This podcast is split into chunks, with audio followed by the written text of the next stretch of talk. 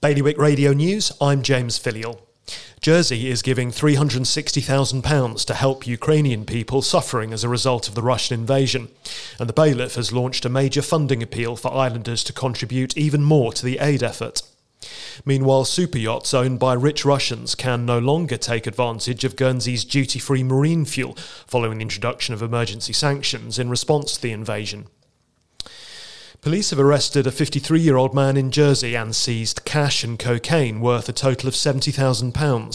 Darren Anthony Rees appeared in the Magistrates Court this morning. Guernsey's Sports Commission has appointed its first development officer for outdoor and adventure sports. Alan Jenner says he wants to make them more accessible. More on all those stories at bailiwickexpress.com. Today's weather cloudy with light southeasterly winds and a top temperature of 10 degrees. High tide tonight is just before 7 o'clock. Bailiwick Radio News.